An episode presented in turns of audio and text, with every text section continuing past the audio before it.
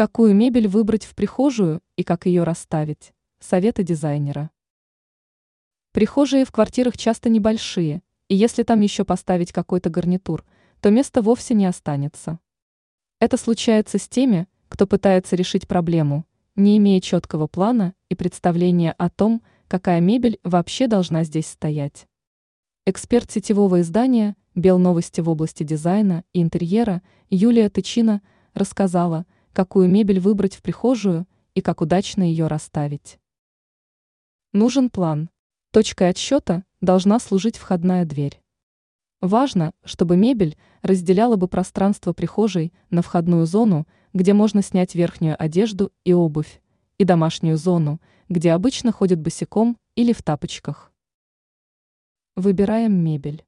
Обязательными можно назвать шкаф для одежды, пуфик или скамью. Все остальное по обстоятельствам.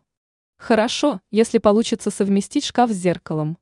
Это может быть встроенная модель от пола до потолка с зеркальными дверями. Пуф нужно выбирать такой, где можно было бы хранить хотя бы щетки и другие средства ухода за обувью. Если место позволяет. Если место в прихожей позволяет, то не лишним будет поставить здесь полку для обуви или комод.